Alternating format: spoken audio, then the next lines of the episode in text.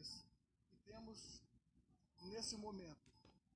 É, apesar do, de alguns manifestantes aqui atrás não observarem esse minuto, esse minuto de pesar, minuto de, de silêncio, nós não temos toque de silêncio, não temos clarim, pelo contrário, temos a contrição de todo um povo unido nessa hora de perda, nessa hora em que todos estamos aqui lamentando profundamente partida daqueles que foram, aquelas vidas que foram ceifadas pelo coronavírus.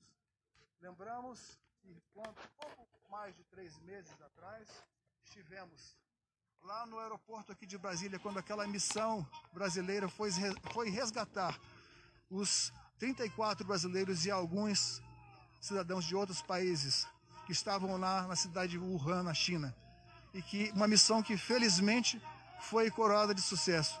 Mas hoje vivemos uma situação diferente, o pesar, vivemos o medo, vivemos a angústia de estarmos enfrentando uma moléstia para a qual ainda não há remédio e que da qual só se pode. Bom, é, eu gostaria de salientar aqui a nota do, do, do presidente do Senado, presidente do Congresso, o senador Davi Alcolumbre, em que ele ressalta que os três dias, a decretação, os motivos pela decretação desses três dias de luto aqui no Congresso Nacional é uma nota que exprime o pesar, o sentimento de tristeza da nação. O senador Davi Alcolumbre, presidente do Congresso Nacional, junto com, com o presidente da Câmara dos Deputados, o deputado Rodrigo Maia, se irmão nesse sentimento de. Ok. Ok. Estamos aqui cumprindo essa dolorosa missão de comunicar à população brasileira. Estamos nessa, numa data muito triste. Três dias, decretados três dias de luto aqui no Congresso Nacional.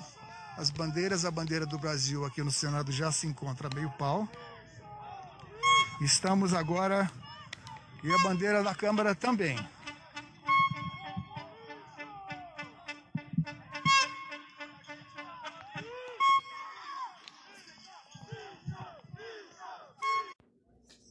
também com um desafio igualmente grande pela frente, de retomada, de reconstrução.